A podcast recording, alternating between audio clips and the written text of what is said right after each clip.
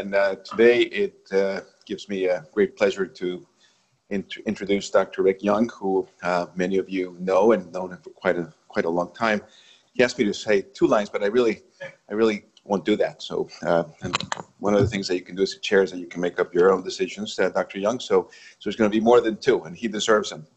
Uh, so we'll go back a little bit in time, and Dr. Young obtained his undergraduate degree in biology from Stanford University. And so you'll see a West Coast uh, uh, theme here throughout his career. Um, it, it, was back a few years ago, uh, and a medical degree from Yale University uh, later on. He came back to the East Coast. Uh, then uh, he stayed at Yale for a little bit longer, awarded a master's in public health in maternal and child health from the Yale School of Epidemiology and Public, in Public Health in 1973. Then uh, went back to the West. Uh, he completed an internship in pediatrics at the University of Washington affiliated hospitals in Seattle in 1977, and then a residency in pediatrics and pediatric neurology at Mass General from 76 to 80. I think that's where he met Dr. Zelnoraitis, and they're still hanging around, uh, and, and they're very good friends since that time. Uh, he held a, a, faculty appointment as an assistant professor at Penn State University and then Stanford University School of Medicine. So, can you know the steam of sort of uh, back and forth, and then came back to Connecticut to relocate, not permanently because he travels a lot, as you will see. Um, and he was chief of pediatrics at St. Raphael's Hospital and appointed associate clinical professor of pediatrics at Yale University. He joined us, uh, uh, Rick, I believe it was 2008. Uh, so it's been a, a wonderful uh, 11 years, perhaps going on to 12. Uh, and, and he's been an amazing faculty member, great teacher, an unbelievable speaker. You will see today from his presentation. But I, but I would be remiss if I don't emphasize uh, his contributions to our country. Uh, his service in the National Guard was recognized in 2015 with the Legion of Merit Award, granted by the President of the United States for exceptionally meritorious service while serving in various positions of increasing responsibility throughout a distinguished military career. And as if that wasn't enough, uh, uh, he also received the 2015 Medal of Merit awarded by the state of Connecticut for exceptional meritorious service and outstanding achievement while serving in the Connecticut Army National Guard for more than 15 years. He has served our country in Iraq and Afghanistan, um, and he continues to be a, a, wonderful member of our community and a great teacher. And he's one of the people that you see walking around at the hospital, and, and you get great pleasure because he is always a, a gentleman, a scholar. And around Christmas time, I always get his little bag of treats with a uh, warm Merry Christmas uh, uh, celebrate celebratory note. So, uh, Dr. Young, if you can come up and uh, give your grand rounds. Round of applause.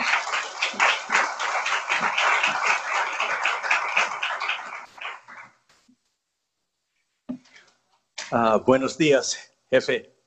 Los gemelos. Well, I'd like to speak about ocular motility today and why. Well, I think because you can do about half of your neurologic examination by just taking a look at these two fellows. First of all, they're twins, so you have a built in control. If one's not paying attention, then there's something wrong with somebody. But you can see that at the age of one, they have fixed their attention on something. It's actually me taking their picture. And that their eyes are aligned and that they're both gazing at the subject. And also that they recognize the individual. They have no fear of strangers because I've done umpteen diaper changes and bottles with them. And so there's a recognition. And so essentially, we've tested everything from the cornea all the way to the thalamus, then to the occipital lobes, then into the memory of the temporal lobes, as well as down into the uh, superior and middle brainstem uh, with the eye muscles that coordinate movement. Thank you for the uh, wonderful introduction. I think, Steve, if I just press this, it'll move to the next slide. Yeah. I could have summarized all that Juan said by just two slides. The first one goes back quite a ways when a young man said, I'm Ed Zelnoraitis. I'm going to be your pediatric neurology partner for the next three years. I said, how do, how do you say that? He said, Zal neuritis. Well, I knew what a neuritis was, and to add a Zal wasn't very difficult, but it uh, began a friendship that has extended over decades, and I'm truly grateful. Uh, you know, each time when we have award ceremony in the spring and Ed comes up for the teaching award, I feel that, you know, maybe 2% of his award comes to me. Uh, but uh, I do my best to support him. I try to make sure I block out time to do interviews in the fall and to practice good citizenship. The other person is Eileen Gillen. And uh, fate had it that we met at Christmas in Iraq in 2004. And after finishing this tour, she came back and said, You know, we're down to two neurologists, Fran DeMario and uh, Carol Leischer. And they're great neurologists, but they really can't do all the neurology for a medical center. Would you think about coming and joining us? And uh, at the time, I was at that institution to the south of us, and I said, My, it's a long drive. And she said, It's not really. Just come up and take a look. Well, that was 12 or 13 years ago, and I've never looked back. And I've enjoyed uh, dozens of audiobooks, and uh, it was the right move. So I'm honored to work with and be a part of Eileen Gillen as well. Well, I'd like to cover normal ocular motility, strabismus, trauma, infection, uh, congenital disorders of eye movement, autoimmune disorders, and then finally some cases of nystagmus.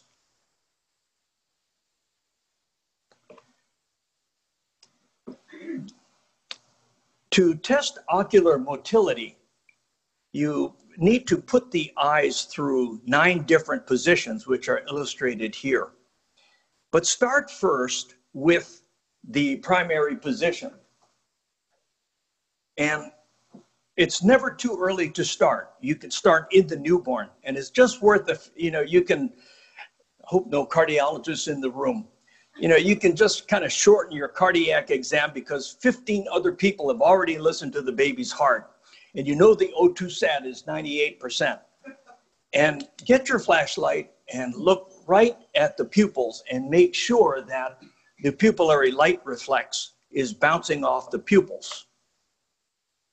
And then for the babies, use something large like your head and then move into the nine different positions.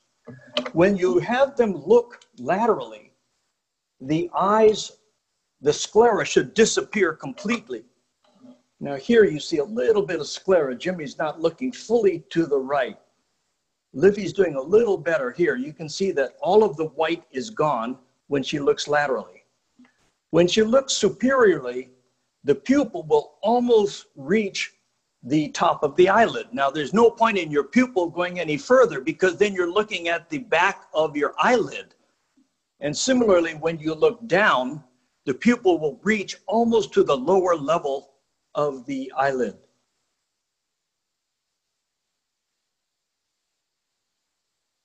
So let's first talk about strabismus. Very common problem. About 5% of children have strabismus. There are ophthalmologists who's, who make their living just from strabismus surgery.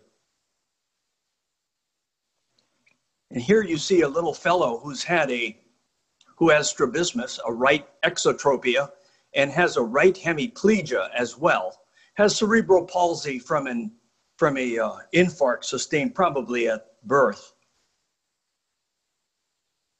Here's another little fellow uh, uh, from uh, Nicaragua who has uh, strabismus.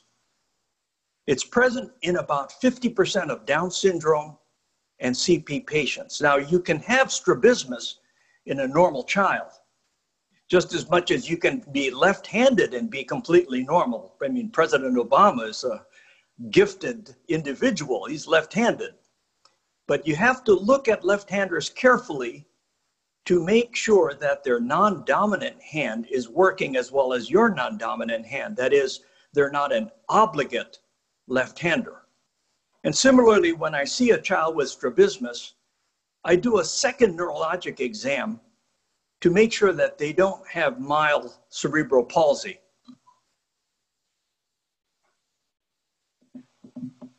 We're talking about strabismus in a talk on ocular motility. The muscles of the eye are actually normal in most cases in strabismus. The problem is not a problem of the eye muscle, it's a problem of the coordinating centers in the brain.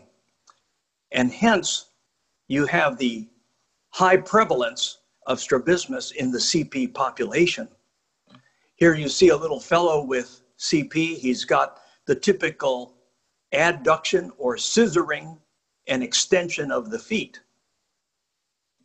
If untreated, the brain will ignore the image of the misaligned eye and they will lose acuity or even possibly become blind. So here's a little girl. Here we go. You ready? Yep. Filming? Mm-hmm. Okay, now um, we're going to stretch your ankle. Uh, going to stretch this one. Uh, okay, now you jump down. Okay, that's good. Here you go. Okay, jump. Can you jump? Let me see you jump. Jump. Okay, walk to me. Well, come over here. That's good. So, children with spastic diplegia don't start in neurology clinic. They start in your office and then often go to orthopedics.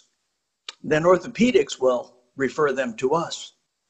But CP is not a problem in the legs per se. The gastroc, the anterior tib muscles are normal. It's a problem of imbalance between flexion extension that's set centrally.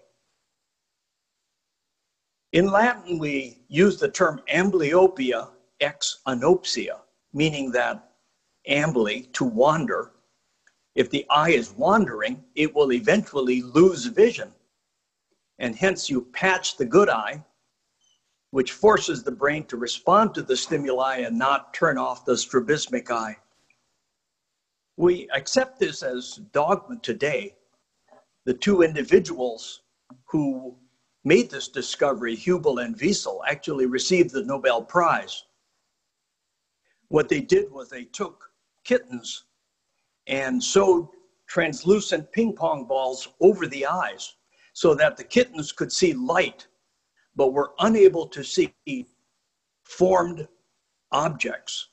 Eventually, the kittens lost their vision.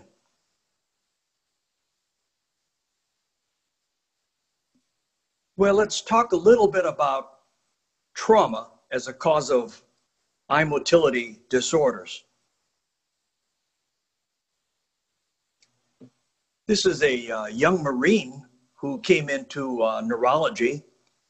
He had been playing touch football, and when I asked him what happened, he said, Someone dropped me on my head. I didn't go any further than that. But looking at him, you can see that his head is tilting to the right. Now, why is he doing that? Well, he can't depress the left eye, and so he's tilting his head to the opposite direction. He has a fourth nerve palsy, which is one of the most complicated of the palsies. Uh, it can be missed by both neurologists and ophthalmologists because the superior oblique uh, runs through a pulley. The uh, affected eye is going to be the one that's higher uh, on the uh, horizontal plane. I was looking at some videos last night. You can try this. If you take your arm and put it over here on your ear, try that, and then pull. Well, that's the function of your, that pretend your whole face is your one eyeball. This is a function of your superior oblique. It lifts up your eye. Well, people who have fourth nerve palsy have difficulty looking downward. It depresses and abducts the eye. So if you don't mind, everybody's got a cell phone. Well, mine's over here. Take out your cell phone and just look at it. Well, that's what your fourth nerve does for you. It allows you to look downward at the screen. And people who come in with fourth nerve palsy say, I can't read. I can read if I hold it up here, but not in a normal reading position. So if you see someone walking around with their iPhone on the street up here rather than down there, you know they've got a big problem. Here's another soldier who fell on his occiput and uh, has a fourth nerve palsy. I'm performing a red glass or red cellophane test here. And I'll explain how you do that. Um, when you take a light and you ask a person, how many lights do they see? They say one. Now, actually, you're seeing two, but your brain has fused the images because it'd be very disconcerting to see two images. You know, Whale could read, you know, Tolstoy over here and Dostoevsky over there. Well, that won't work for us. So we just say we see one, even though you're seeing two. When you um, put a red glass over the over the uh, right eye, you still see just one light. Now, actually, you're seeing two, because if you do this, you'll say, "Oh, it's white," and if you do this, you'll say, "Oh, it's pink or red." You hold it in the middle, they say, "Oh, I see one light and it's pink." It's fused the two images. Well, when you have someone with a fourth nerve palsy, you can see that when they look upwards, they see just one object because they're able to elevate and abduct the eye. When they get downwards and to the affected side, they have a vertical diplopia. The two images are separated not only horizontally, but vertically and they have the greatest difficulty uh, with that. And that's why this soldier came in saying, I can't run because I can't look down.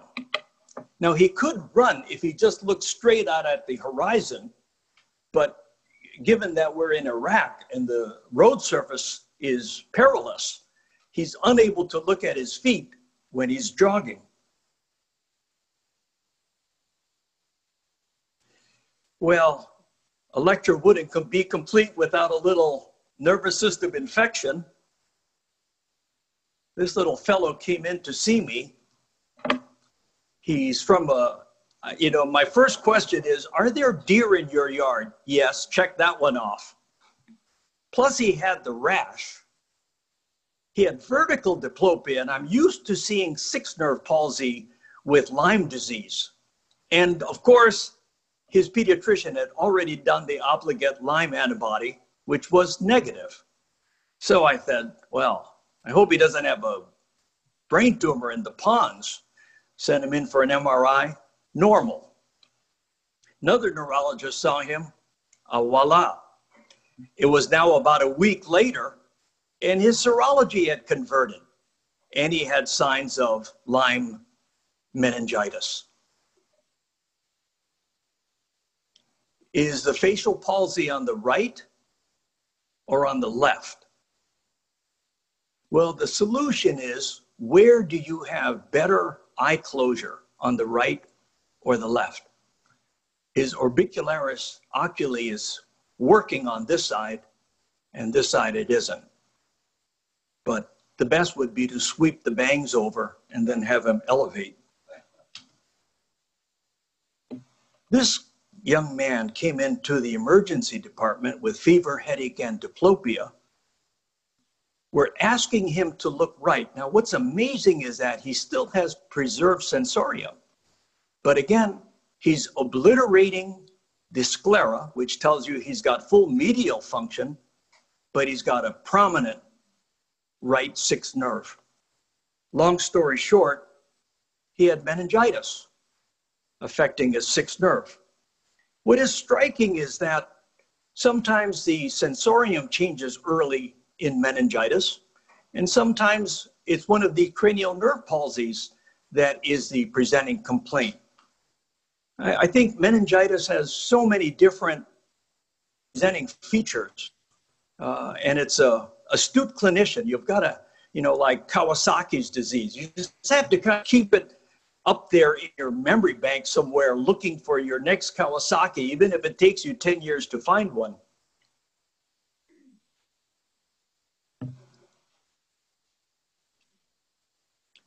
Again, we have a right sixth nerve palsy. In addition, you have some erythema and there is some fullness to the right eye.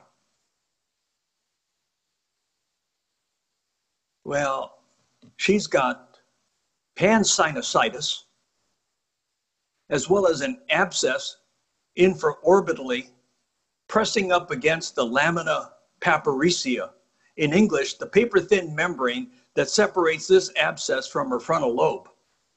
So clearly needs some treatment.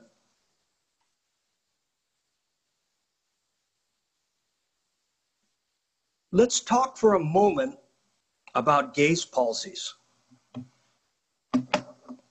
Now, if I take out my cell phone and I look at it, you know, it's way too complicated for me to say all right. Use your right sixth nerve and your left third nerve and your right hand to gaze to the right at the screen. It's much easier to activate a app in modern terms called the frontal eye field that will direct your gaze to whatever you're viewing in your right field. Um, and you can see that going on here. One's gazing downwards, one's gazing to the right, one's gazing to the left. The problem here is not paralysis of the superior rectus, it's loss of upgaze. So we have a gaze center to look to the left, right frontal eye field. We have a gaze center to look to the right, left frontal eye field. And we have a gaze center to do vertical movements as well. This is the sunset sign, and it occurs, it's, re, it's located in the tectum, in the superior midbrain. When there's pressure on the tectum from hydrocephalus, a tumor, uh, issues of that nature, uh, you lose your upgaze. Now, in endocrine, you see diabetes. In neurology, you see headaches. If you don't like diabetes, don't go into endocrinology. And similarly, if you don't like headaches, don't go into neurology. I cannot MRI every single kid who comes to neurology clinic with headache. Uh, I'm already speaking to the uh, physicians who uh, authorize MRIs at least once a week but I can do a careful exam. What would that be? I'm going to ask them to look fully to the right and to the left to make sure there's no sixth nerve palsy. I'm going to ask them to look vertically upwards to make sure that there's no pressure on the midbrain. And I'm going to do a fundoscopic exam and document that there's no papilledema.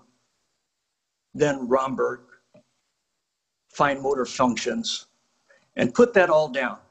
And then have strength of you know character that i've done a careful neurologic exam and let's talk about the headaches.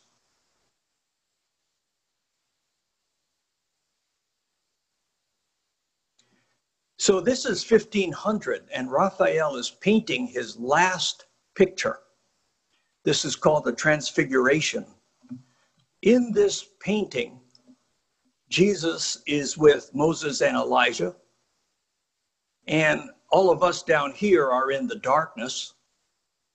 You can see some light from the moon actually shining on the shoulders of some of the individuals in the picture because this young man is having a seizure, and it was felt that the moon or lunatics had something to do with epilepsy. He is having a right frontal seizure. Now, I know Dr. Schomer can't throw those electrodes on and, and prove it, but you can see that his eyes are deviated to the left, indicating activation of the frontal eye field, and that he's extending his left arm. This is called an adversive seizure, and it has localizing uh, significance. All right, let's talk about congenital disorders.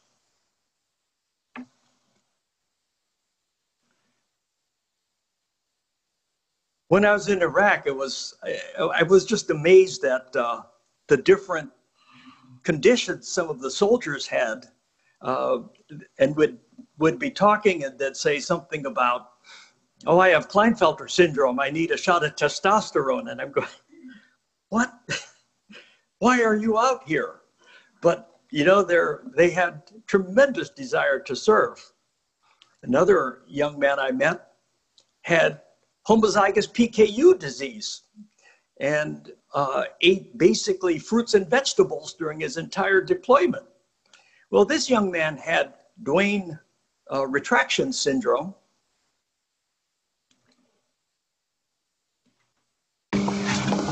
And it should be recording now. Why is it not recording? Come on. Oh, you know, that's embarrassing. You know, it really is. That's like when you're looking for your glasses and you know, and then you think, oh, how come I'm seeing so well? Okay, so uh, can you get a good look at his eyes?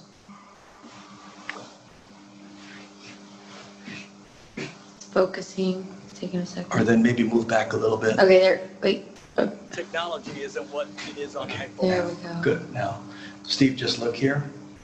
Follow the light with your eyes. He can move medially, he cannot move laterally. Okay, now, Steve, look at the light and look at me. Oh, you have to, yeah, look at the light and look at me again. And look at the light and look at me. So when he looks And it should be recording now. there.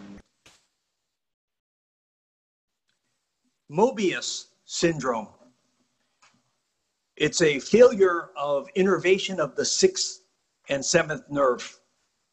You can see also that there's some hypotonia, and that in doing the so called slipping through test for pectoral muscle strength, the examiner has to grip the baby a little more tightly than you normally do, and that the arms are winging upwards. These babies also have club foot deformity frequently. Now, club foot, well, that's Dr. Pierce and, you know, Jeff Thompson. It's not neurology. It is neurology. You develop club foot because you have failure of movement of the ankle in utero. And the ankle's not moving because it's not innervated. So it's really neurological, although the treatment, of course, is surgical. Here's a young woman who has uh, Mobius. Thomas, and I had Mobius syndrome.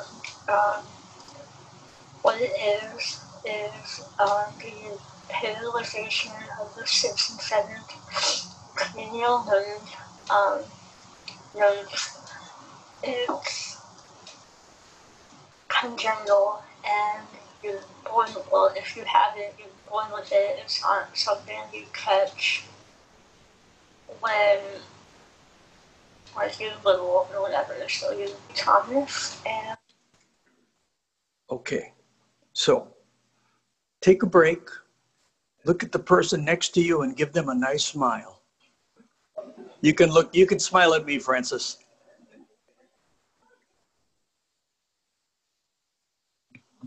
The smile is one of the things we look for first in babies, is their social smile. And it's one of the first things we do when we meet each other is we smile. And if you don't smile, then you know, a sympathetic person will say, What's wrong, Rick? Or is something going on? Well, here's a young woman from the New York Times who has Mobius syndrome. And she is in the workforce like you and I.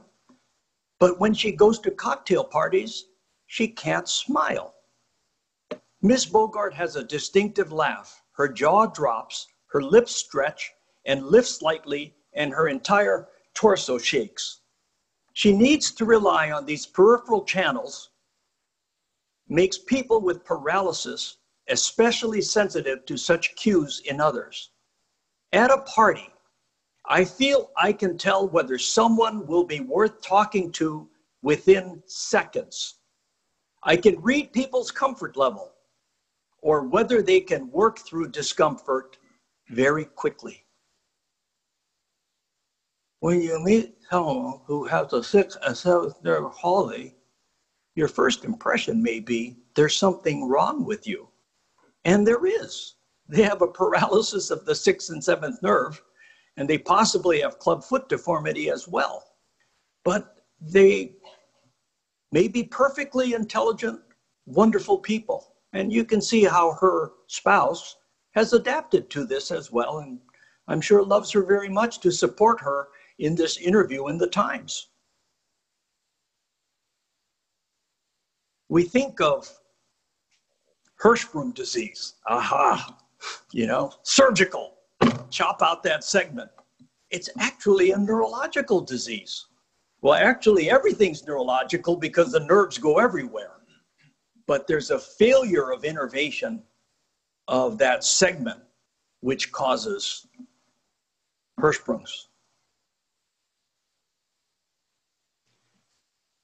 Well, this little fellow develop unilateral ptosis, worse when tired, no change in vision, with some oral motor weakness. Well, something's wrong with your eye. You know, you have an infection? No. Well, here's another young lady. It's great when they're in school because you get those annual photos and you can always ask the parents to bring in last year's school photo. And she goes in two years to having ptosis. You can see that the distance between the upper and lower lid has reduced and she can no longer make a smile. But the pattern is important that she's having difficulty chewing at supper time rather than at breakfast. I remember very clearly when I was at Penn State, our nurse came in and she said, I can't understand my fiance. And I said something ridiculous like, Well, that happens in marriage. But then I, I became a little more serious and I said, Tell me more. I said, can you understand him in the morning? She says, Yeah, he's clear in the morning, but by evening, I can't understand his speech. I said, Well, what are you cooking in the evenings? She says, Well, it's mostly eggs. I used to get steak or pork chops or corn on the cob, but he's having trouble with that. He had already been to ENT clinic. They had done a barium swallow, which showed some reflux but the larynx was normal. Tonsils had already shrunk, so they said goodbye to you. Well, he had onset of myasthenia. And it's peculiar how, you know, in the spring you don't have myasthenia, and then by the fall you do. Uh, now let's see. It's running now? It's running now. If you look at it, Kathy, it should say EP record up at the top. Okay, it is. Right, so that means it's working. Okay. I don't, you just stand here, right? Now, let's see. This is going to take a little work here.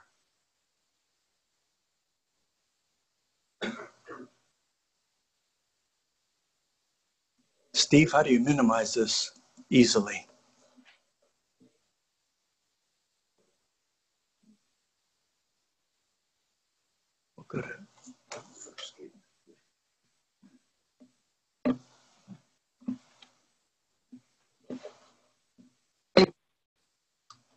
There you go. Terrific. That's why you become chairman. So chief president. so this young man uh, went to Guilford High School, and Been running now? It's running now, yeah. If you look at it, Kathy, it should say EP record up at the top. Okay, it is. Right, so that means it's working. Okay.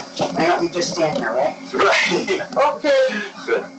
Douglas, thanks again for talking with us. Sure. Doug, can you tell me this summer how you were working at your grandfather's store and lifting up uh, the grain bags and how that went? Uh, well, for uh, most of the summer, I'm quite active with lifting weight, um, lift anywhere from, I think I figured out to be six tons a day. Is this oats or hay? Um, Alfalfa? grain, grain and salt pellets and cement and whatever. But at the same time, you noticed, at least when you were playing, that you had some weakness around the mouth. Could you talk about that? Uh, yeah, there would be, um, uh, I play the trombone, uh, which involves lip coordination and different tensing to reach different notes. And uh, I was finding that I was getting tired a lot faster than I normally would, particularly on high notes. You have to use uh, more muscle. When you went back to college in, in November, when your symptoms were at their maximum, what were some of the symptoms that you noted in terms of eating or writing or walking? Um, it became difficult to hold a pen in my hand and write. My motor coordination, a major Okay. Oh, weight loss. Right. Okay, I just want to demonstrate your arm strength again. Doug, if you'd make a big fist and hold your wrist up again. Okay, hold it up there. Good, that's fine. And hold this one up and cock your wrist up. Good. Okay, spread your fingers nice and wide. Hold them open.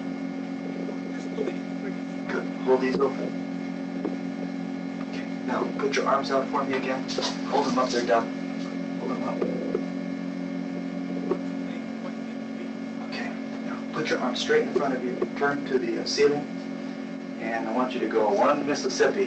One Mississippi, two Mississippi, three Mississippi, four Mississippi, five Mississippi, six Mississippi, seven Mississippi, eight Mississippi, nine Mississippi, ten Mississippi, eleven Mississippi, twelve Mississippi, thirteen Mississippi, fourteen Mississippi, fifteen Mississippi. Just starting again.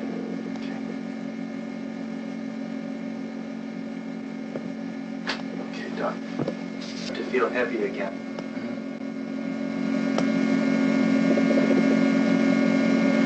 Starting again. Okay, gonna just let you stay there for a second until they get it. Sometimes it's harder to appreciate on the camera. Okay. So he has uh, myasthenia gravis, had a thymectomy, and actually did very well. It's a uh, postsynaptic disorder. Here you see the end of the neuron terminal and the postsynaptic membrane here. Here's a individual who's normal and has good receptor sites postsynaptically and another individual who's had immune attack upon the postsynaptic membrane and has myasthenia. There are multiple forms of myasthenia, including a transient neonatal form where the mother's antibodies cross to the uh, fetus and the baby is born weak, not all, maybe 50% of them. One of the tests you can do for um, myasthenia is so the key points are there's fatigable weakness. They're better off in the morning than in the evening. And if you put them through testing, with time they'll get weaker. It tends to be orofacial and may remain ocular for a number of years before becoming systemic. You can take uh, an ice pack uh, to someone with ptosis and apply ice for 10 or 15 seconds. And then when you remove the ice, it should help with the elevation of the eyelid. You can see in this EM the antibody on the postsynaptic membrane.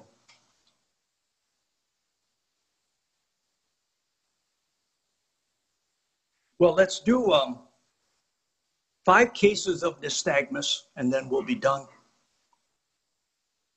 These are two sisters. They're full-blooded sisters. One has nystagmus. Their ethnic origin is Puerto Rico. And you can see the sister on your left uh, has a complexion similar to many of the individuals in Puerto Rico. And her full blooded sister is about five shades paler and has blonde hair and is wearing eyeglasses.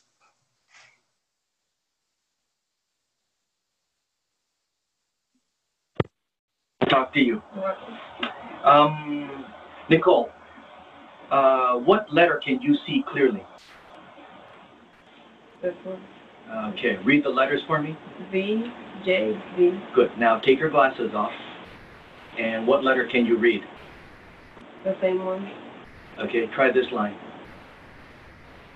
I feel a bit blurry. Okay, so we're at the 2070 line.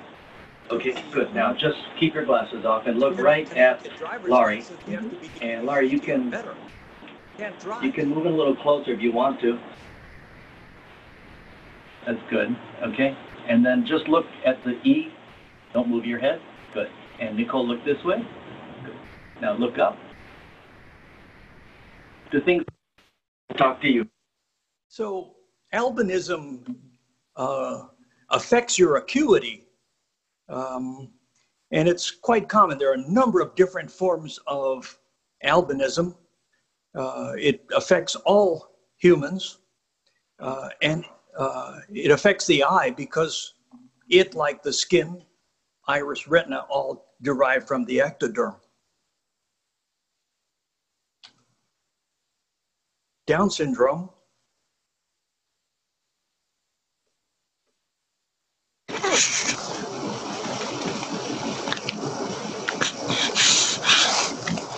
Okay, that's good. Now we'll just take one little pic. So about a third of children with Down syndrome have nystagmus and impaired visual acuity. I don't think the etiology is well worked out. Again, you can see in this photograph that the pupillary light reflex nicely uh, balances in both eyes. Here's a child who came in to see us who has optic nerve hypoplasia.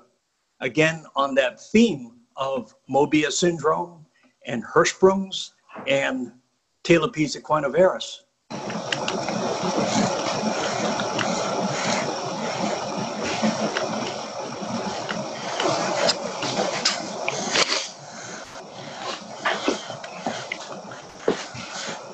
So parents frequently ask, um, can my child see?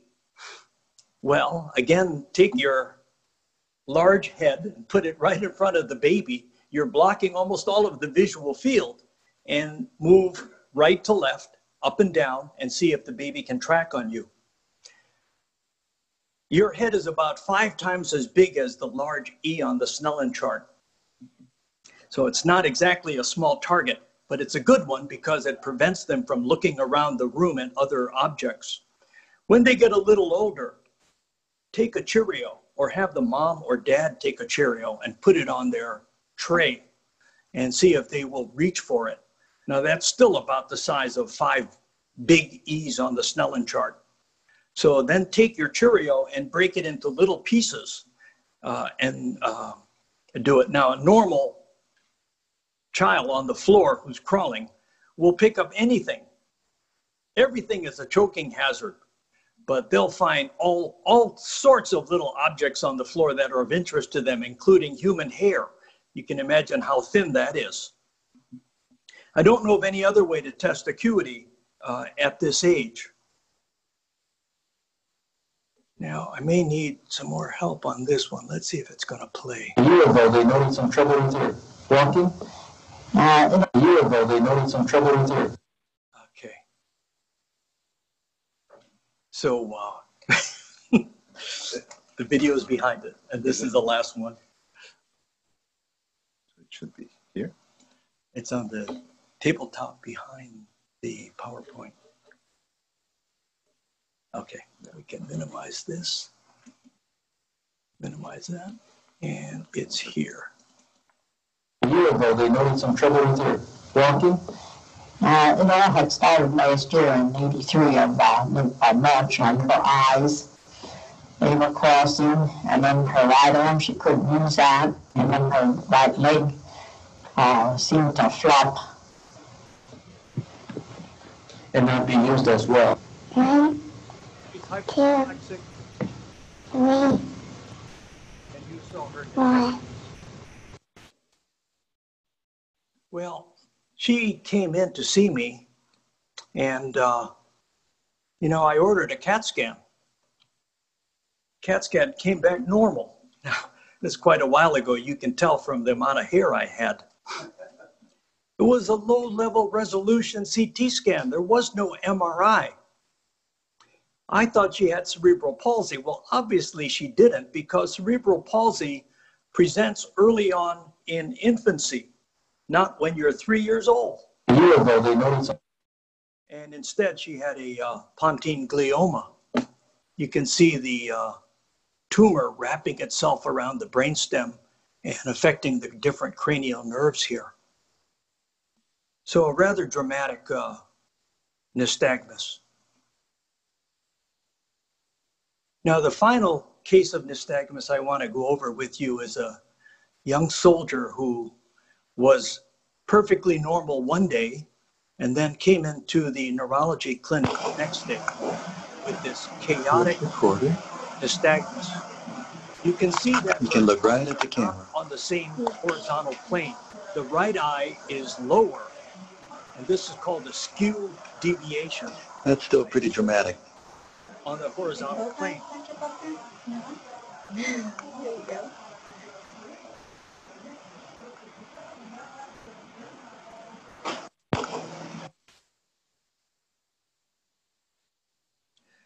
Um, I don't know what was wrong with her. Anyone who could not be, quote, patched up the next day was put on a stretcher or a wheelchair or walked onto an airplane. And in 10 hours, they were at Landstuhl, Germany at the Regional Medical Center. We did a CT scan. It showed no infarct. We didn't do a spinal tap, but she was perfectly lucid and able to speak, had no seizures. So I think that vascular injury, a stroke, is unlikely. I think encephalitis is unlikely. And I, I wonder whether this could be a first attack of demyelinating disease in the brainstem. But I honestly don't know. I think this was one of the most dramatic uh, patients I saw while I was deployed. Well, I'm going to end here. Uh, there are some booklets out on the front that uh, Sally Knowles in corporate communications uh, was kind enough to help me with. And I'd like to thank Liz Anderson and uh, Ms. Nicole Capsulis standing on either side of the aisle for assisting me with the uh, videos. Uh, we had numerous uh, communications uh, during the course of the week. So thank you again, not just for today, but for every Tuesday morning. What this is, is a uh, series of graded reading paragraphs. For example,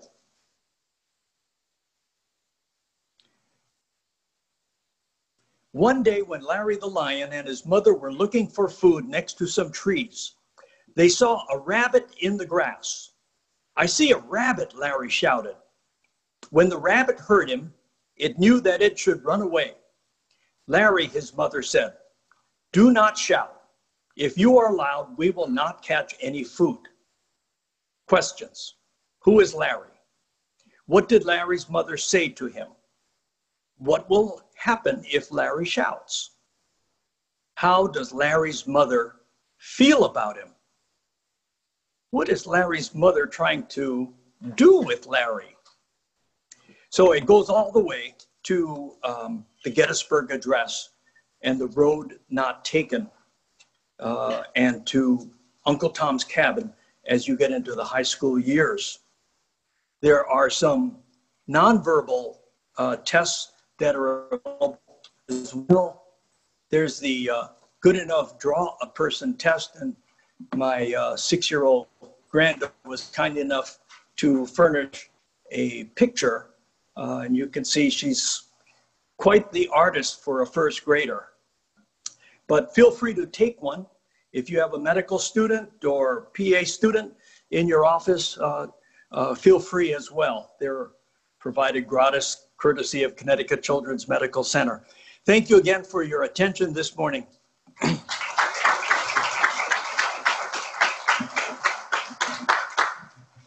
Thank you. That was uh, fantastic.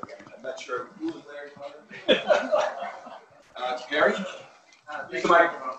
What are some of your tricks for detecting uh, pseudo-strabismus compared to regular with kids with large upper folds?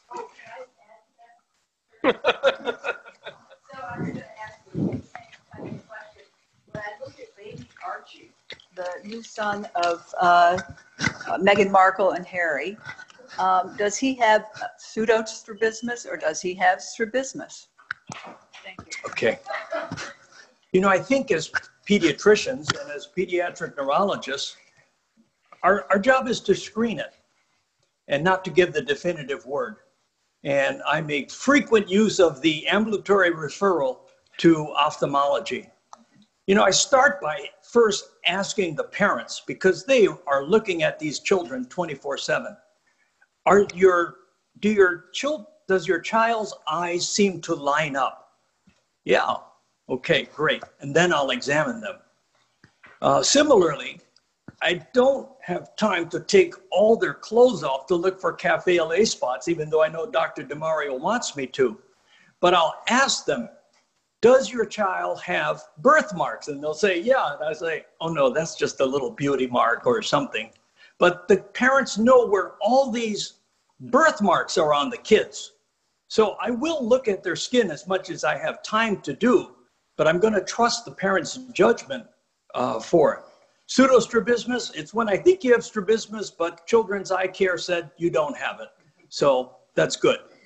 Uh, the key is, are, do they have normal acuity in both eyes? Are they working as a pair? Please. Thanks. Early in the talk, you said something about um, cerebral dominance. And uh, for instance, uh, handedness, uh, use of one eye in preference to the other, perhaps, and, and footedness, uh, kicking a ball and so on, all easy tests to do. Can you draw any conclusions if it's mixed? Well, whenever, uh, thank you, Larry. When parents come in and say, my son or daughter seems to use their right hand to the exclusion of the left, uh, I take that very, very seriously, and I'll spend a long time tapping on the knees to look for reflex asymmetry or ankle clonus. And my bar is fairly low to image them uh, to see whether they have a hemispheric problem causing left handedness. Uh, I hope that answers your question. Um, you know, pediatrics is challenging because 99% of our kids do not have appendicitis but it's that one that has the appendicitis that burns you, and you say, you know, I should have thought of that. Um, case in point, I admitted a kid with autism for constipation, and it wasn't getting better, and he had fever. Well, my colleague went up to see him. I had the good sense to say, could you look at Joey? I think he has appendicitis, and he had actually ruptured. But you know, it's it's challenging when they have autism. Well, thank you again. Have a good day, everyone.